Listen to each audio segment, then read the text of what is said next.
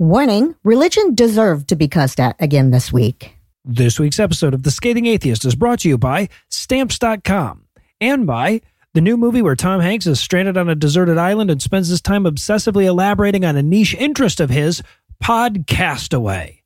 Podcast Away. Because some of us talk to volleyballs for a living, Tom. Don't judge. And now, The Scathing Atheist. Hey, this is Dr. Max, one of the co-hosts of the Poor Historians Medical History podcast. As an emergency physician and armchair medical historian, I can certainly confirm that we did, in fact, evolve from filthy monkey people. Well, not everybody completed that journey.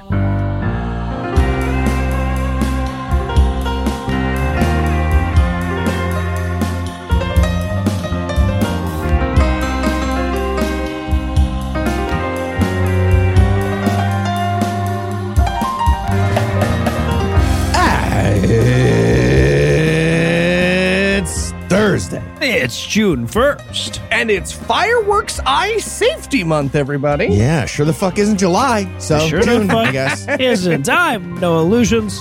I'm Eli Bosnick. I'm Heath Enright. And from Buzz Aldrin's New Jersey, Ann Arbor, Michigan, and Waycross, Georgia, this is The Scathing Atheist. On this week's episode, Christian Karens miss their target. God performs the miracle of defying the use-by freshness label. And Georgia politics somehow gets even dumber. But first, the diatribe.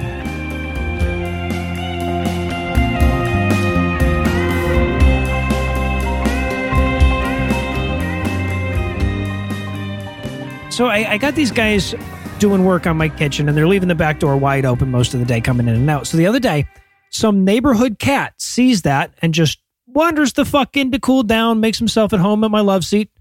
I'm sitting on a fucking couch at the time. He looks up at me like, I don't know what the hell you're doing here, but I'll allow it. And then he just curls up on the pillow there. He doesn't run off until I get up and try to pet him. Anyway, so afterwards, I'm posting about it on Facebook, and only then do I think to myself, why the fuck didn't I get a picture? I know as it's happening that I'm going to want to post about this on social media, and now here I am telling the story sans evidence. I deprived Facebook of a cat picture. That's almost a criminal offense. But it just didn't occur to me in the moment to take a picture because I'm mentally incapable of thinking as though I have a camera on me. This is something I've noticed a number of times before. I feel like pretty much everybody younger than me and all the people who are like my age, but could afford to live a little closer to the cutting edge of technology 20 years ago, have this ability to sort of think with their phones. The first time I noticed it was when I first saw somebody taking a picture of their work schedule on their phone. And like my dumbass had a camera phone by then. I'm still writing my shit down on a scrap of paper with a borrowed pen and keep it in my wallet all week. Right? This shit hits me constantly because in my mind, a camera is still a thing that exists for documenting noteworthy moments or subjects. For somebody who didn't grow up in an era where cameras needed film that had to be developed, it's also an external visual memory storage device. Like I was out with my sister and her 16-year-old a while back. I told my niece, I said, hey, help me remember where we parked. So she took a picture of the cross street and then looked at me like the idiot that I am. And even now, a decade and then some since I started having a camera in my pocket at all times, I still can't think as though it's there. My brain is hardwired to think in a way that doesn't allow for external storage. My brain is, if I'm going to be brutally honest about it, outdated. It was built for a different way of thinking. And yes, I can certainly get better at thinking around the technology of the day, but it'll always be like thinking in a foreign language to me. I'll always think with an accent. That's a depressing thing to ruminate on. I want us as a species to get better at thinking, and I'm glad that we are, but I also don't want to be mentally obsolete. Of course, I'm bound to be, right? We all are, even my smarmy niece and her intuitive use of modern technology. I watch as my generation romanticizes things like reading cursive and driving a stick as though both of those things didn't suck in this desperate flailing bid to pretend that younger generations aren't better than us. But they are. They should be, and they are. The access to information that they have since they're born, the technology that they're educated with, the substantially more inclusive society that they grow up in, all of those things give them an advantage. And hey, kudos to us. Easy to lose track of this if you get far enough onto the declining end of that graph, but that is what we've been going for the whole time. And I'm sorry, because I know I'm making a lot of people uncomfortable when I talk about this, especially some of the listeners that are substantially older than me, but it's a truth that we need to reckon with, because at its heart, every attempt to fucking keep the Christ in Christmas or get prayer back in school or make America great again is born of this fear of obsolescence. This desire to elevate one's own generational values above the more evolved values born from better information. Hell, that sits at the very heart of conservatism, doesn't it? We build this hagiographical nostalgia about an idealized time that never was, and we use it to shield ourselves against generational mortality. And when we do this, of course, the enemy is whatever's changed, right? It's fucking manual transmissions if it has to be. And since demographics are always changing, that is bound to embolden racism or whatever form of bigotry provides the most visible scapegoat for our insecurities, right? The most visible cultural difference for most of today's conservatives is the evolving attitudes towards gender roles in younger generations. So that becomes the enemy du jour. Our generation was better because back then we didn't acknowledge the humanity of trans people. Boom, done, defended, shielded. And I'm not saying any of this because I want to sympathize with the fucking transphobes or understand where they're coming from or anything like that. They can go fuck themselves. I don't care where they're coming from. They're coming from the damn past, and that's where their bullshit should stay. I say it because regardless of how old you are, you're getting older. And I hope that by acknowledging this tendency now, maybe when the time comes, we can avoid doing the same shit ourselves. They're talking about your Jesus. We interrupt this broadcast and bring you a special news bulletin. Joining me for headlines tonight are the good and bad to my ugly, Heath Enright and Eli Bosnick. Fellas, are you ready to dig? Ready to dig like Toad in Mario 2. Yes. Sure. If only there were a reference to some kind of, I don't know, underground area, perhaps in a video game. Oh, well.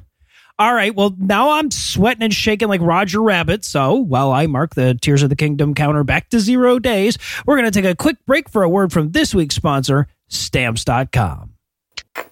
What's this? Magic powers? Damn it. Okay, maybe louder. What's this? Hey, Eli, what are you doing? Oh, I'm trying to trick the wizards into thinking I'm magic. I'm not even surprised at this point, but I'll still bite. Why? Oh, it's so I can skip the post office, silly. So being a wizard will help you skip the post office? No.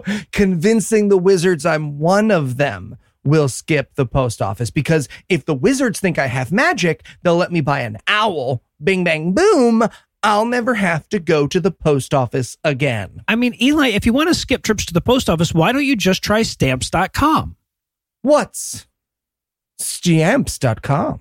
With Stamps.com, all you need is a computer and printer. They even send you a free scale so you'll have everything you need to get started. If you need a package pickup, you can easily schedule it through your Stamps.com dashboard. And if you sell products online, Stamps.com seamlessly connects with every major marketplace and shopping cart. I don't know, Noah. It sounds expensive. How does that compare to, say, the price of owl food? Well, Stamps.com has huge carrier discounts, up to 84% off USPS and UPS rates. Plus, Stamps.com can automatically tell you the cheapest and fastest shipping option. Plus, no mouse balls. Yep, no mouse balls. Set your business up for success when you get started with Stamps.com today. Sign up with promo code SCATHING for a special offer that includes a 4-week trial plus free postage and a digital scale. No long-term commitments or contracts. Just go to Stamps.com, click the microphone at the top of the homepage, and enter the code SCATHING. All right, Noah. Guess I won't need to pretend to be a wizard after all. Hey, man, you looking to be a wizard? Oh, sorry, other kind of wizard. You sure? A lot of crossover. Yes, I am sure. And now back to the headlines.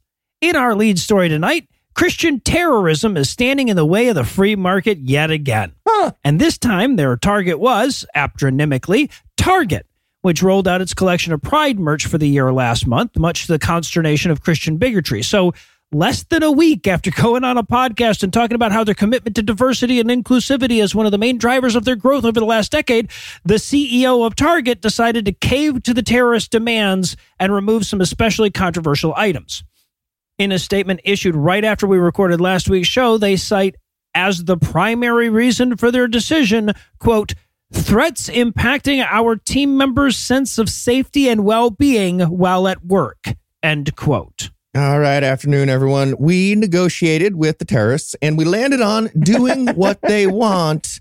This is my speech today. Yep. Yeah. Yeah. Cool. Question. If I start threatening staff, will y'all hire employees for your in-store Starbucks that aren't cartoon turtles who can see all my sins and hate me for them? Because that's an actual problem, Target. That one's real. Well, they do negotiate with terrorists. Now, one of the challenges they faced here is that the stuff that Christian bigots were most upset about them carrying didn't exist. Sure didn't. So right-wing media was freaking out saying that Target was selling children's bathing suits that were marketed as tuck-friendly. And tuck-friendly bathing suits that allow trans women without gender-affirming surgery to more comfortably conceal their genitals are sold at Target, but only for adults. But they did find other stuff to pull from their shelves. And as though Target wanted to arm me specifically against the emails that this really isn't an atheism issue, the first thing to go was a collection that the bigots objected to because the designer used satanic symbolism in some of his shit. Yeah. Okay. Also, that email person, if you're an atheist and not a humanist, a great thing to do is go fuck yourself. Yeah. That's what are you doing? Right. I love that their compromise was, okay, nope, that's fair. This designer has a separate design that we're not selling that does worship your invisible goat demon who wants to turn you gay so you can't hang out with Jesus and his dad and Cat Care's mushroom trip. So that's on us. That one will pull. Right. That's their reasonable concession. Now, of course, Target did stop short of what the bigots actually wanted, which is for them to stop acknowledging Pride Month altogether. They're still selling a wide variety of LGBTQ-affirming merch, both in stores and online, though apparently in red states and small towns, they're moving it to the back of the bus. I mean, the back of the store. And look, I actually am sympathetic to Target's leadership here, right? If it's genuinely gotten to the point where they fear for their employees' safety, and I don't doubt that it has, there's no easy answer here. But I do want to point out that when they make this decision, right, when they give in to terrorist threats by homophobes and transphobes, how safe do their LGBTQ employees feel and their LGBTQ customers? Exactly. Yeah, you're a corporation. Maybe treat the white dudes trying to make a TikTok half as badly as you do your factory workers who make your underwear, and we wouldn't have this problem, huh? Right, yes. There you go. I'm saying. And in none of the above news, every so often here at the Scathing Atheist podcast, we get a special treat. It could be Noah's biennial vacation, the discovery of a new Christian troublemaker like Greg Locke or Matt Powell to spice up our days and warm our nights. But nothing is quite as rare or exciting as a fresh Catholic miracle. Well, grab your noisemakers and party hats because thousands of Catholics are rushing to a Benedictine monastery for religious sisters in rural Missouri to see the recently exhumed remains of the founder because, I shit you not, they haven't decayed as much as everyone expected. So stupid. Hey, monastery people, first of all, it's weird that you have strong opinions about correct amount for a corpse to decay. Like, right? That is a real thing that a scientist could have an opinion on, right, but not you. This is weird. It's amazing how many miracles fall apart under the, yeah, but you're not qualified to be impressed by that rebuttal, right? Truly. So first off, big thanks to everyone who sent this story in to scathingnews@gmail.com. There were a ton of you. Wait. Me. Are you saying that people can send us the latest and greatest in religious news to scathingnews@gmail.com and we, in turn, promise to exhume them 5 years after their death to check that they've decayed the right amount? Why, yes, me. I am promising that. No, you're not. If we don't say anything, I think he might keep going forever with himself. The nun in question. My eyes aren't based on movement. I can see you guys. I see you.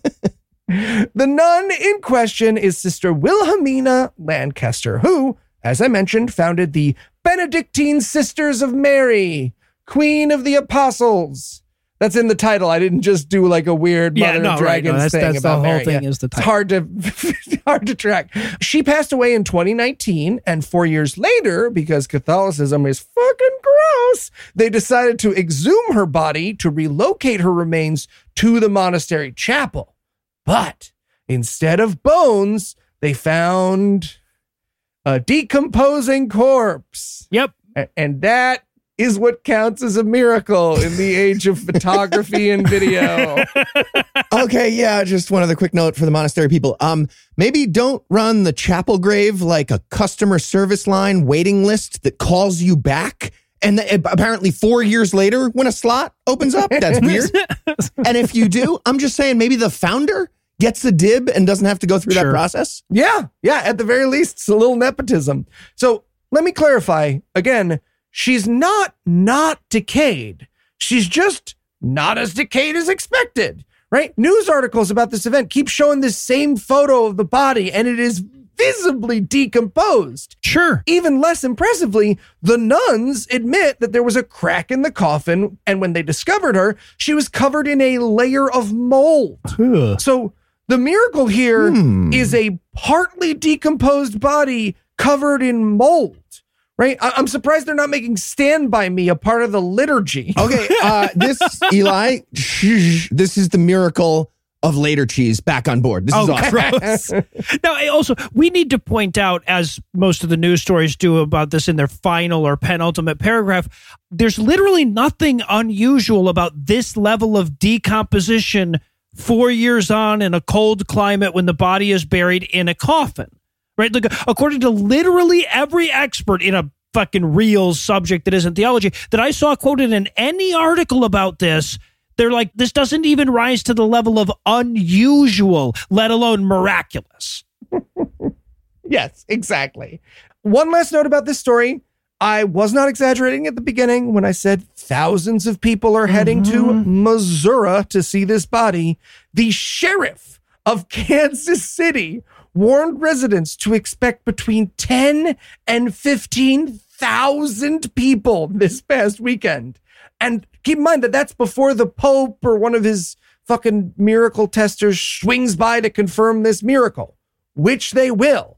It's a story about Catholics that isn't centered around child abuse, and they are desperate for those, even if it means creating a spectacle around a partially decayed corpse. Yeah, no, that's true. Guys, corpse abuse. Look at this. Dingley keys. Corpse abuse. That's terrifying. And in morning Star Wars news, we have a story about Satan and a bad movie. During the filming of the movie Nefarious, the cast and crew were attacked by the devil himself. No, they weren't. That's right. We have another story from the Christian Post. Oh, good. The very important, very serious headline of journalism from the Christian Post reads, Nefarious, from strange ailments to car accidents, the spiritual warfare that occurred while filming.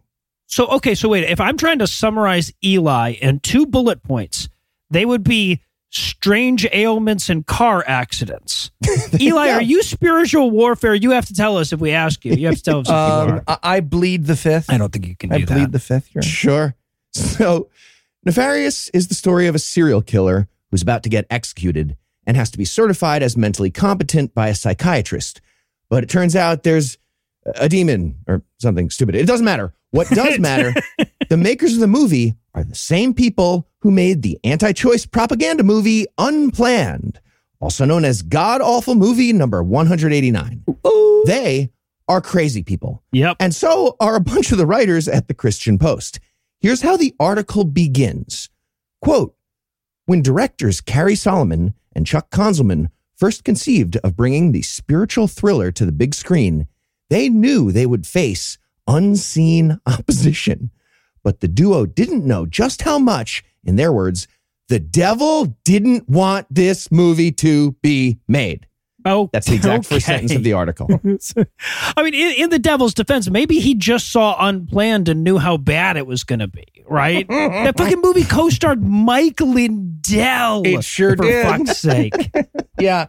Someone should have told the devil that the movie would release in so few theaters and for so short a time that even we couldn't watch it before it came out on video on demand. We were like, not to worry about the devil. So, according to Solomon and Konzelman, quote, we declared war against the devil for the Lord. And from the first moment we wrote the script, weird, crazy things began to happen, end quote. For example, they got an Airbnb near the filming location and a squirrel broke in. No. That's an actual example. And what did the squirrel do? It immediately attacked a miniature nativity scene they were going to use on the set. So, which means one of them turned to the other in real life and said, "You think that was a devil squirrel?" Definitely a devil squirrel. Thank you for saying it first. A thing in real life that happened for real in their lives. Yes, it is. Also implies that there's at least a chance these filmmakers bring a nativity with them whenever they rent an Airbnb, and that will never not be funny to me. It's possible. Maybe it was for the movie. Maybe it wasn't. That might have just been their go bag nativity scene. Very possible. So it's okay. I've got a backup, but that devil squirrel. Smart. Am I right? See? Told me I was stupid when I made that. Okay. So other than squirrel-based spiritual warfare from Satan, obviously, they also had to deal with some dermatology stuff. The movie is based on a book by author Steve Deese, and when Deese came to visit the movie set, he got attacked by satanic skin magic. According to Konzelman, the first day that Steve visited the set, he got very sick with a cyst under his arm. Suddenly, it disappears. Literally, the morning before the theatrical premiere, it comes back. By nightfall, he's in the ER, mumbling and muttering incoherently. He was near death and had a live infection, MRSA in his bloodstream. It was everywhere, and he had to undergo surgery. He almost died.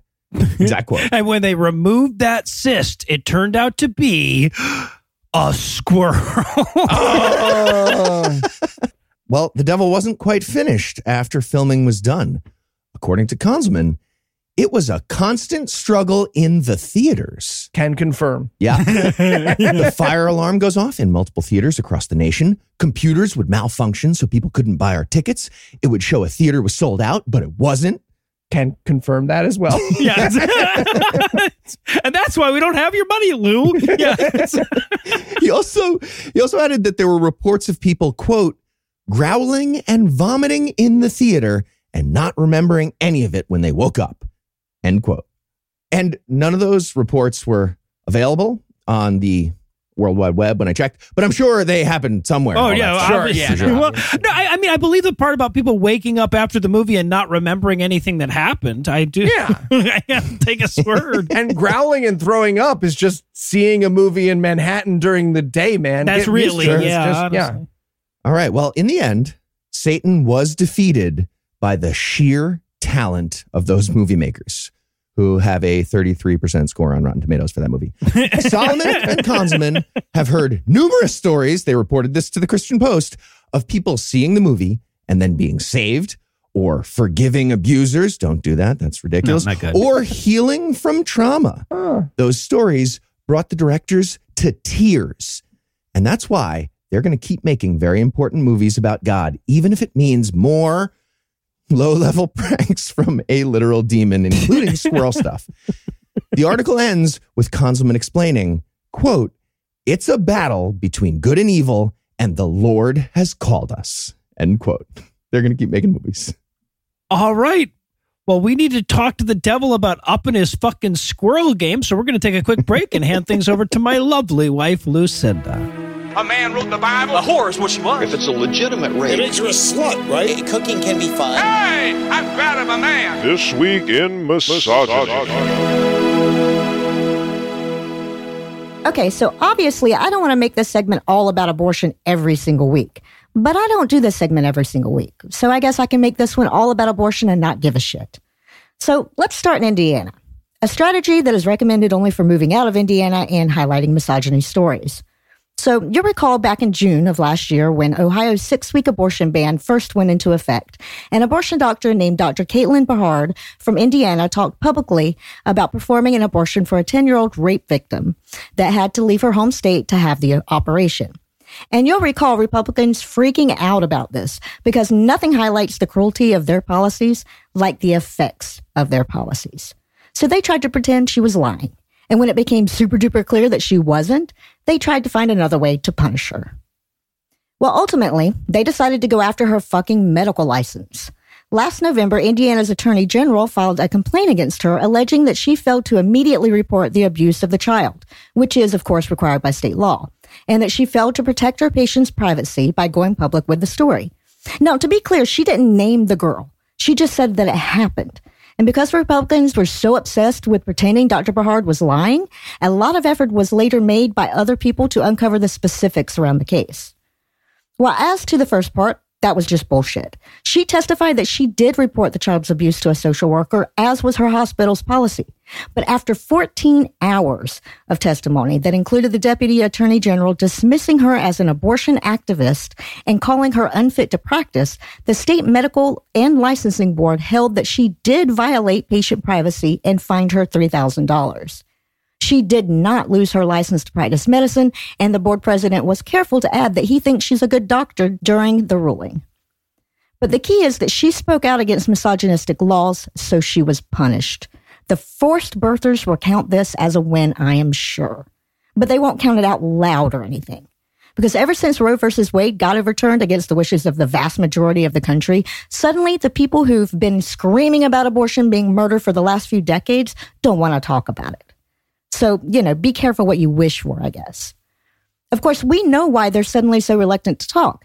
As soon as you start talking about the actual results of their victory, you get shit like 10-year-old rape victims having to plan out-of-state trips to get abortions.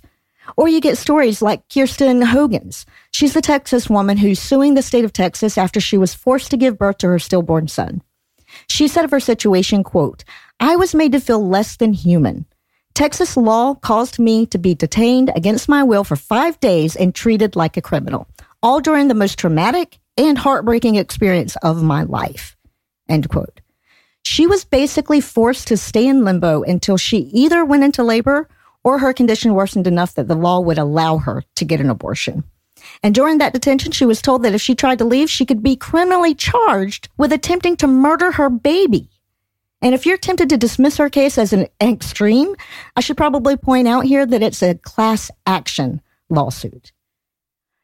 Anyway, I've got a lot more examples I could give you, but I feel like you're sufficiently depressed for me to hand you back over to Noah, Heath, and Eli.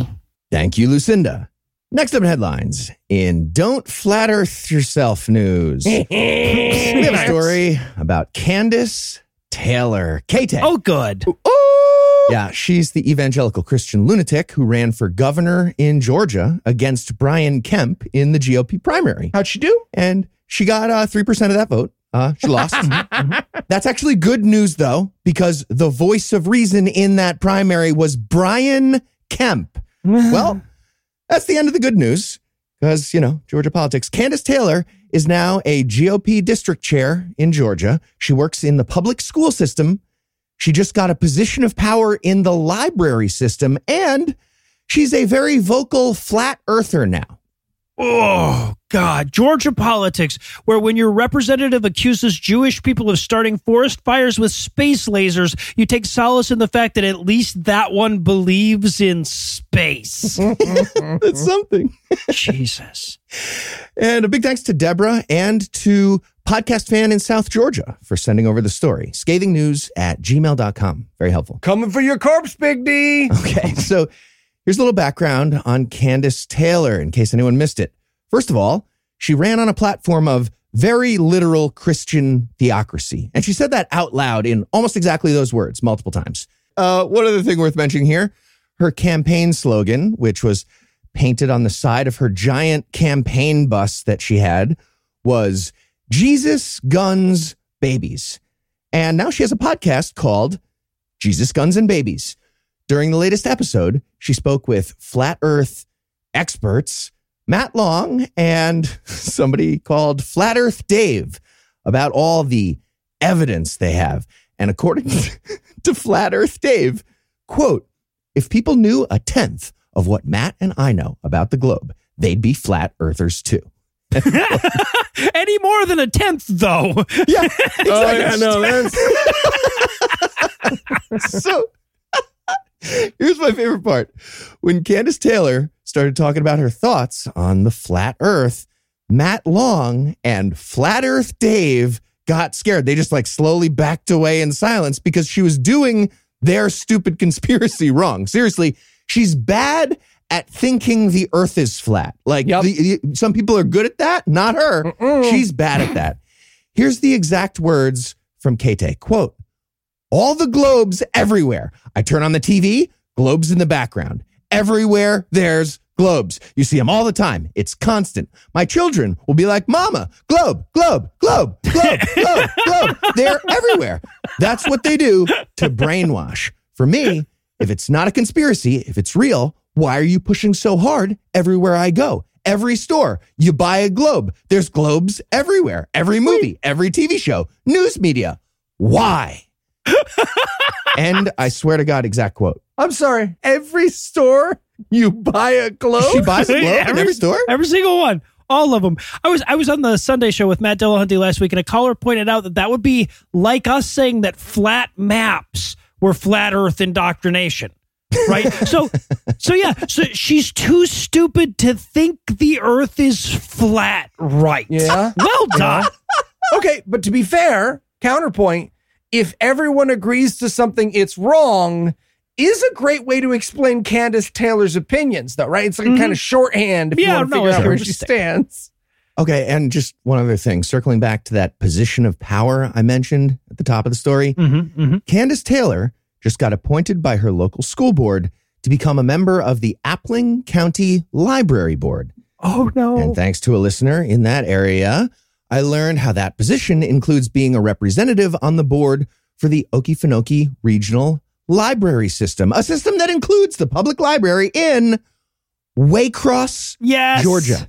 Oh, yes. Yeah. You hear that, Noah? You have a reasonable and legal reason to request a meeting with Candace Taylor. Just think about it. No, I'm officially a friend of the library and everything. Yeah, no, that was great. She's not. Okefenokee. Nobody who lives in an Okefenokee region needs a library. You gave it up with Okefenokee. It's a Native American word. It means land of the trembling earth. And finally tonight, in Which Is Which News, the Connecticut State Senate has voted... The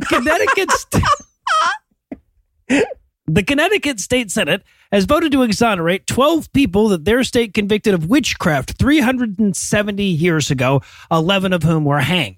In so doing, the state legislature acknowledged that this was a gross miscarriage of justice, and they helped to draw attention to witch hunts that are still occurring around the world today. But one Republican state senator, a fellow by the name of Rob Sampson, voted against the measure. There's a holdout. Because they could have been witches. We don't know. Witches aren't real in observational history, fine. But in historical history, they fucking could have been. I'm not voting on that. So first, we're forgiving witches. What's next? Haints? Goblins in our schools? I'm a state senator. So first of all, kudos to the 33 state senators that voted in favor of the measure, and congratulations especially to the CT Witch Trial Exoneration Project, a group of descendants of those accused that have been working to get this shit done for 18 fucking years, apparently. Seems like it wouldn't take that long. There's a lot of arguing on this one. I feel like, what? Yeah. Really? Right. No, this kind of shit, though, that really matters, right? It matters that we acknowledge our mistakes. It matters that we highlight the problem both historically and currently. And it matters to the descendants of these people, obviously, whose names were tarnished in the historical record by collective religious delusions. And it also matters, then, when one Republican jackass stands in the way of that for fear of, quote, dictating what was right and wrong about periods in the past that we have no knowledge of. End quote. What? Okay. Maybe you don't have any knowledge, Rob. Right. Yes. But, exactly. You know, just in the time dimension, the past is exactly what we have knowledge of as a society. How do you think we know which 12 people to exonerate, you fucking idiot? No, but of course, his unwillingness to take a firm moral stand against hanging people for witchcraft wasn't the only reason that Sampson opposed the bill. It was also too woke. Quote, "I don't want to see bills that rightfully or wrongfully attempt to paint America as a bad place with a bad history," end quote. Really? rightly or wrongly. I was going to say. You're happy to be right or wrong about whatever you're about to say. Yes. Cool. He doesn't want anyone else to be right is what he's saying. He then added, quote, I want us to focus on where we're going, which is a brighter and better future, end quote. But like... Fuck you, Rob Samson. Where we're going based on current trends and Samson's party is hanging people for fucking witchcraft. So I feel like maybe this is more topical than you're giving it credit for, asshole. Yeah, man. Where we're going is supposed to be determined by you. A guy who doesn't want to take a firm stance on witch burning. Yes, thank you. Rightly or wrongly. Yikes. All right. Well, since saying any more true words at this point would doubtless highlight that America is a bad place with a bad history, I suppose we could wrap the headlines there. Heath, Eli, thanks as always. I think we found the most insane fence ever straddled. That would be witch burning, yes or no, in 2023. Yep. Yikes. Jumanji. And when we come back, we're going to check in to see if David Icke has shut up yet. He hasn't. It's no. But it answers.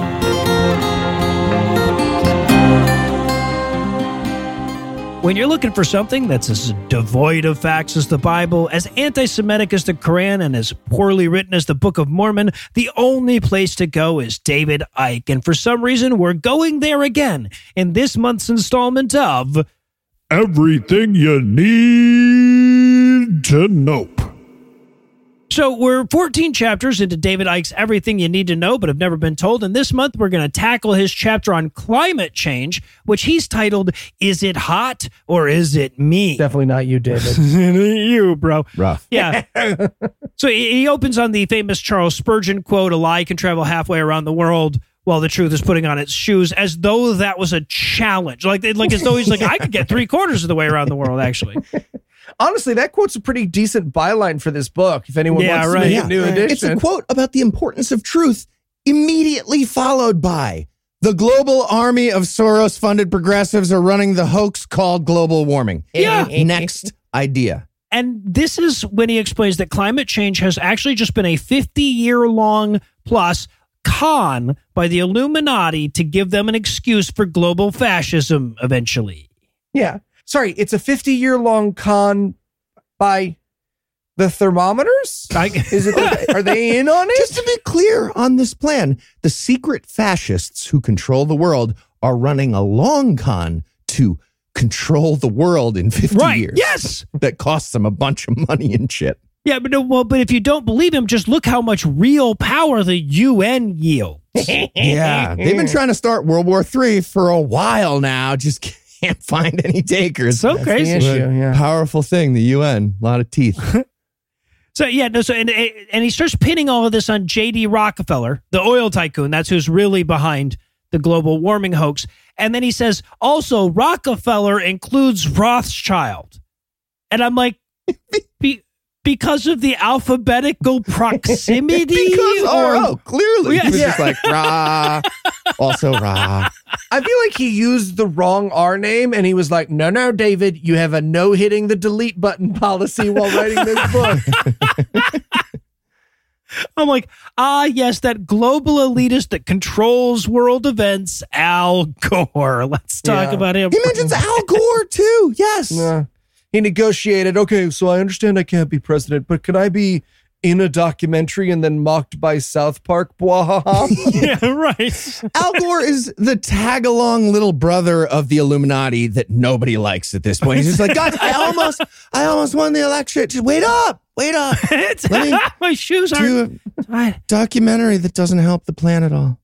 Then we learn about Agenda 21 and Agenda 2030. These are environmentalist agendas from the UN. I wrote in my notes, I was like, I bet those are sequentially numbered climate change resolutions that accomplish nothing there. Yep. Sure did. It's weird that the bad guys keep giving their plans such obviously evil names, huh? Right? I'd call mine like Happy Sparkle Fun Bill just to fuck with David Icke at this point. Right. Okay, but what about maybe the other direction? Like if I'm Bill Gates or Soros, I'm constantly wearing like little bits of lizard makeup on one side of my face, and I'm like ducking behind the podium and fixing it and coming back up. Oh, hello. That was just a smudge, nothing. So it's a skin tag. Getting those like contacts that give you lizard eyes, popping them out. Yeah, right. He lists the malicious aims of Agenda 21 here, too, and they're so fucking silly. It's like, number one, no national sovereignty. I'm like, I think he's exaggerating. Number two, state planning of all land resources. I'm like, he's exaggerating. Number four, abolition of private property. There it is. Okay, I feel like we might have heard about that one. Right? Yeah. Okay, stupid. The whole section's stupid. But number six was children raised by the state. And I read that and I was like, that sounds like a good idea to me. Like, I trust the parenting of super advanced lizard aliens way more than the average human parent. Like, way more. Exactly. Oh, sure. Yeah. Especially Jewish parents. I want you. That sounds amazing. Right? Yeah. Also, I loved number 9. He says, creation of human settlement zones. And I'm like, yeah, we already have those, bro. I think it's called land of society to places with people. And then he wraps up with number 12, mass genocide. I'm like, you're burying the lead, Dave. I think that's worse than human settlements. Yeah, right. Yeah. Also, it's very obvious everyone would do the genocide before the human settlements. Dave, think obviously. Duh. I don't know. You can make the new settlers clean up, right? That's like, it's like, Eli, it's like you bought that house in Jersey as is, you know what I'm saying? Okay, hey. Yeah. Yes. How many bodies did you have to get rid of along with this? Right. Just one, and it was small. Okay. It was a child. Hey, look at us. 7 years together. This is the kind of chemistry you get, folks. Go ahead. And then he goes off on this long tirade about how they're going to make us all live in tiny apartments with cameras in them. Yeah, and every New Yorker reading the book is like, sweet, I'm getting a camera? Yeah, right, right. And this whole section is just complaining about very successful democratic socialism that's happened and is happening. He says they don't mean equity in the sense of raising everybody up. They mean the equity of slavery like in The Hunger Games. Okay, let's think about that sentence. First of all, maybe give that book, The Hunger Games, one more read. I don't think you got it. That's right. It wasn't about equality. Also, nobody means equity of slavery. Nobody would mean, that's not a thing to mean, except you who just used that insane phrasing in your book that you wrote on purpose. Now, he was bashing 15-minute cities before it was cool, though, so way to set treads there, Davey. Yeah, try to run Hunger Games in a 15-minute city, see what happens. Like, I feel like it's a weird contract. Just a bunch of like happy French sharing the baguette from the parachute from Woody Harrelson. Like, is it trying to make us fight or something? We have happy lives here. But he explains that he saw these micro apartments they're going to make us live in when he toured the parts of the globe that'll still let him in. And that's quite a few of them, really, in the grand scheme of things. Why would you live somewhere so small when homeless people technically have the biggest house of all? Yeah, right, right. But look, dude, you can be against small apartments or you can be against reducing the population. You can't have both. Yeah, and your Zionist overlords can be doing small apartments or genocide. They wouldn't do both. That's just a waste of their time. Exactly. Think it through. He goes, their desired dystopia requires tiny apartments and grimy high-rises. Haven't you seen a movie in the last 60 years? I mean, it's duh. Does he think everyone should just own a big ranch, all the people in the world? And we can all be off the grid. It'll be great. Who's running the grid? Shut up. So there's also this bit where he's like, according to a military video, cities will get bigger, which is proof that the U.S. government is going to use the military to force people into cities. Yeah. Now I just want to send David all military announcements so he thinks they're going to force him to see the color blue and Flag Day. I want Eli dressed up as a rabbi with like that Secret Service earpiece winding down to, into his jacket. And Eli's just slowly ducking behind bushes, like everywhere David Icke goes, doing the lizard makeup thing too. Yeah, you could terrify him. We can make this happen, Heath. We can make it happen. And then in the midst of a chapter about how the weather isn't changing, he's going to claim that the government controls the weather. And you might be thinking, how? It's with frequencies. I was wondering myself when he explains it's with frequencies. One guy, should we think about amplitude too? Get the fuck out. Who do you think you are? Amplitude? Bigot. You sound ridiculous. Yeah, but then he explains that the Manhattan Project switched to making hurricanes when they got done with atomic bombs. Okay. In Dave's vision, did they get like a vacation in between those two projects? I hope so. Just like party with cake the day of the bomb, and then it was right back to work on the hurricane. Guys, I am become death. Like EYE, like Hurricane Eye, right?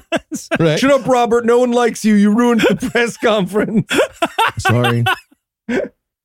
And then we think he's going to make with the fucking chemtrails, but it turns out that this is just like a tease for the real chemtrail chapter, which is coming up next. Okay. Give you a little spoiler. Apparently, we spray metal particles into the air to increase the power of weather manipulation. Mm-hmm. And it's such a beautiful illustration of David Icke's brain. He was like, weather weapon, storm, Halle Berry's pretty. Lightning, though. More metal in the sky. Lightning. Yeah. That's how they do it. We also, maybe he mentioned this before and I missed it, but this is the first time I realized that the reptilian Nazi Jews live in Antarctica. Yeah. The least realistic thing he said about Jews so far is that we'd be willing to live in Antarctica. Right, so. Yeah. Now, to be clear, so like a lot of countries, he starts listing all the countries that have experimented with weather manipulation. It's like, yeah, man, a lot of countries did that and still do, and they haven't made it fucking work. Yeah, the only successful one is when the entire world got together and cooperated on burning fossil fuels, which is the only one that David Icke thinks is a hoax. He's almost useful in how wrong he is every time. You're right. No, that's pretty impressive. He starts talking about artificially generated earthquakes, and I'm like, well, that's a neat trick. And then he's like, they do it with frequencies. So I was like, oh, with frequencies. I was wondering. It's with frequencies. It feels like he's going to sell us frequencies by the end of the chapter, right? Putting the frequencies in our hands. Right. I feel like we could sell him the brown note machine in real life. Probably. No, for sure. I'll drop it while dressed as a rabbi. Oh, no. It's near.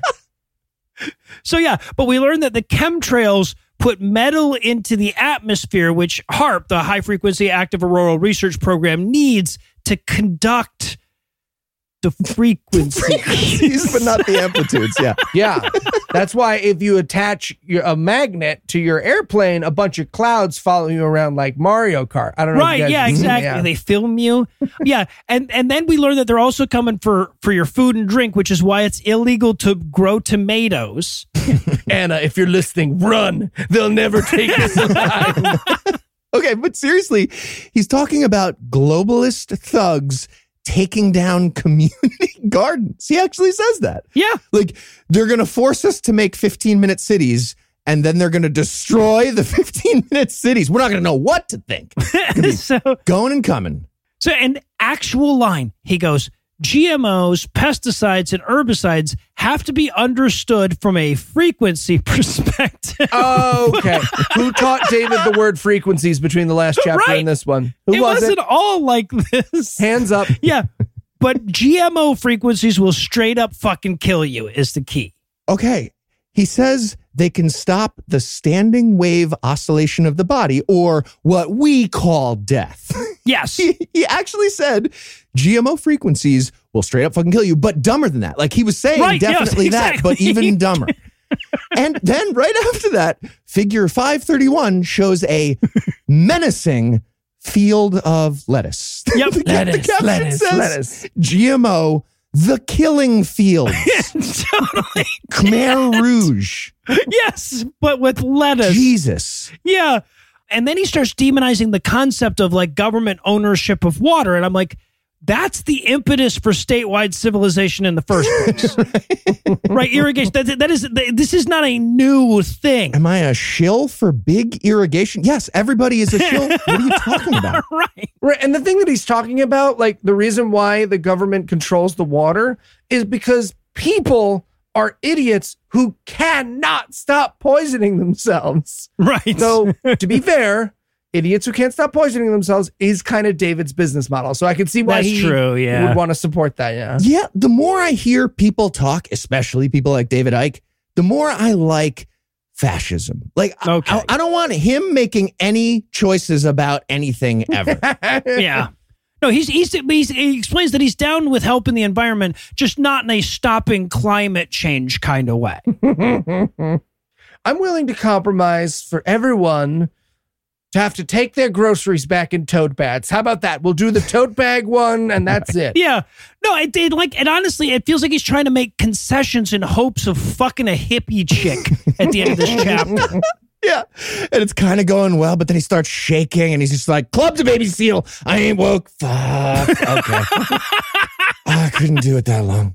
Yeah, but the elite transdimensional lizard Jews figured that the best person to sell their bogus global warming agenda would be the guy who couldn't beat George W. Bush at the polls by a large enough margin that the Republicans couldn't then steal it. Yeah. Hey, a little fun behind the scenes fact. Our runner up was a butter statue. A butter statue. You should have voted for Al Gore, everybody. Yeah, right. One of my favorite moments in the whole book is where he starts railing against the fact that his kid wasn't allowed to say global warming was a hoax on his like British SATs or whatever without losing marks. Yeah. You know that largely urban myth that says you get X amount of points just for putting your name on the SATs? I feel like David Icke's kid did not get those points. Yeah. So, and then we get the rarely employed argument from those polar bears probably had it coming.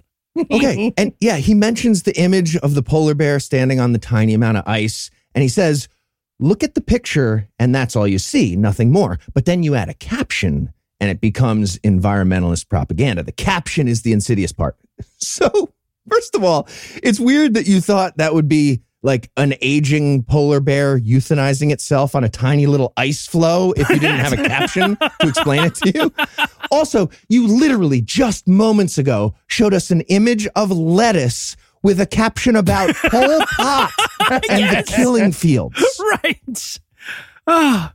He goes, why doesn't the media mention the studies that say global warming isn't happening? And I'm like, well, yeah, I guess that could only be the Illuminati. That's the only explanation. So Fox News pops into the room rubbing its nose. Sorry, did you say you had studies on global warming isn't happening? We'd love some of those studies. You got studies and we love some studies. Also, can we borrow like $787.5 million? I know you got that alien gold. Come on. But this is also where he explains that they changed the term to climate change because it wasn't warm enough for them to keep using global warming. Right. Imagine thinking people were too stupid to understand that global warming didn't mean never be winter again was a point for your side. Yeah. And imagine thinking propaganda advice from Frank Luntz to George W. Bush was a point for your side. Also, we've been saying both the whole time. The first use of climate change was a 1975 article by a geochemist called Climate Change, Are We on the Brink of a Pronounced Global Warming? We've had all those words and we've been using them for a while now. Right, yes. Both terms coined in 1975, yes. Yeah, that was from Lamont Doherty, by the way, where I worked one summer. Pretty cool. Nice. Huh. Yeah. Nice. I went to New York University. What are you doing, man? Lamont Doherty was associated with Columbia University. Oh, well, there you go. It's Ivy League. I just thought we were sharing fun facts. Eli, is NYU in the Ivy League or was it? No, it's not. It's not one of those. Okay. It's purple. It's mildly snooty. The violets. And then, of course, this is where he explains that clouds are way worse than CO2 emissions. So why aren't we trying to ban clouds? Right. He says that being against CO2 is like being racist against plants. Okay. So stupid. After he said water is actually way scarier than CO2, we should ban the clouds. But I started to write, why do you hate plants as a joke? And then I looked down, very first sentence of the next paragraph. Yep. More CO2 is good for plant life. Yeah. Why do the environmentalists hate plants? This is the point where I would block David on Twitter in case anyone's keeping track. Oh, okay. Sure. Interesting. You gave him a long time. Long time. There's also this great fucking moment where he's like, you know, they always say, you always hear the statistic that 97% of climate scientists agree on human-caused climate change. But in reality, and he starts giving all these numbers, he's like, but so in reality, it's ever so slightly less than that. Might also, even be 96. Sure. Great. Yeah. One of those idiots in that 3%, maybe 4%. Gets a big block quote in this segment. Mm-hmm. He tries to explain that the oceans have so much fucking water that it's really hard to heat them up. So I don't know what we're worried about. So this guy says, apparently, if we devoted every power plant in the world to heating the oceans, it would take 32,000 years to move it up 1 degree Celsius. It'd take 6 quadrillion terajoules of energy. Okay, so I saw that. I did a quick Google and one little division problem. That's the amount of energy that hits the Earth from the sun in about a year and a half, the total. Oh, wow. So we might want to keep letting some of that energy head back to space once in a while. Yeah. Probably a good idea, you fucking idiot. 1 minute on Google. Yeah, no, and of course, after an entire subchapter of saying that the data is on his side, he devotes another one to saying the data is manipulated and therefore meaningless, right? He's like, well, some scientists wrote a paper that wasn't as well researched as it should have been, and then they retracted it, which proves that climate change is a hoax. Yeah, we hear this from pseudoscientists all the time, and retraction watch as a gotcha is like saying erasers prove that pencils aren't real. It really is, isn't it? Yeah, look at this example of the scientific method happening in your face. Science is fake. No, we're saying that. We're saying, look at this example of scientific method. It's in your face. Jesus. And of course, he brings up ClimateGate, a controversy created when Republican operatives realized that they could put the suffix gate after the word climate. Yeah.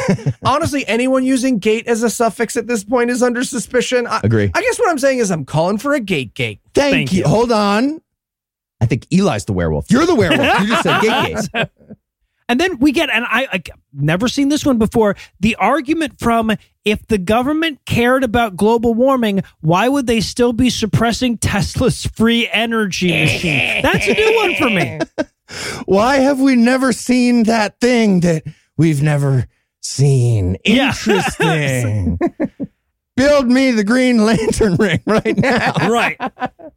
Now, and of course, lest people think that he's on Trump's side, he pushes back against Trump here. He's like, Trump once said global warming was a hoax perpetrated by China.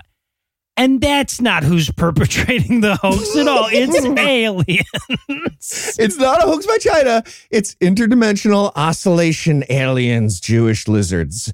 Very next thought. Sanity must prevail before the yes. And then he closes off by promising that the remaining chapters aren't going to be so grounded in the observable. Oh, you tease, okay. Davey. Yeah, let loose, buddy. But yeah, no, but we get to close on good news. This time there are only 3 chapters left in this fucking book and a postscript, and we're definitely doing a fucking postscript. Yeah, but still, the end is in sight, and it'll be all that much closer on the next installment of Everything You Need to Know.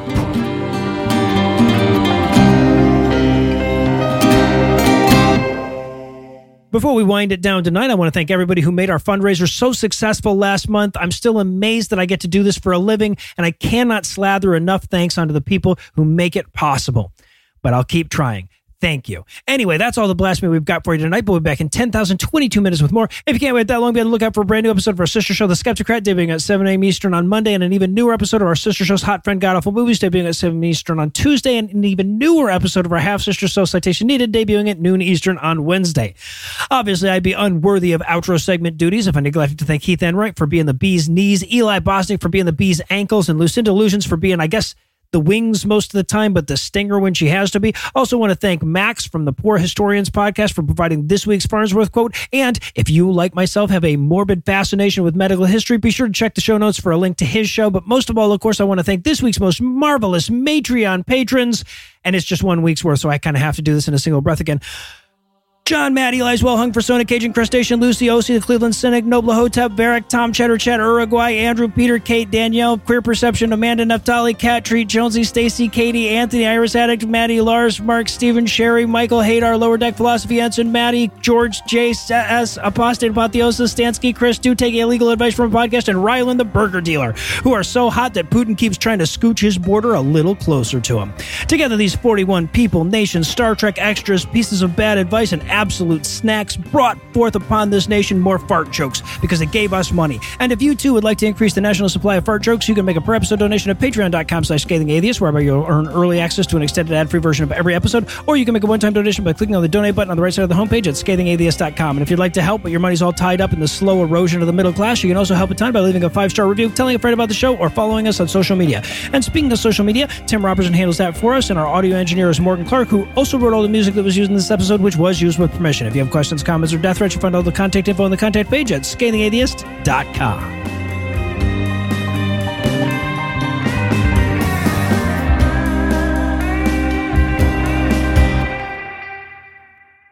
hope the people at Stamps.com don't get that. Any of that.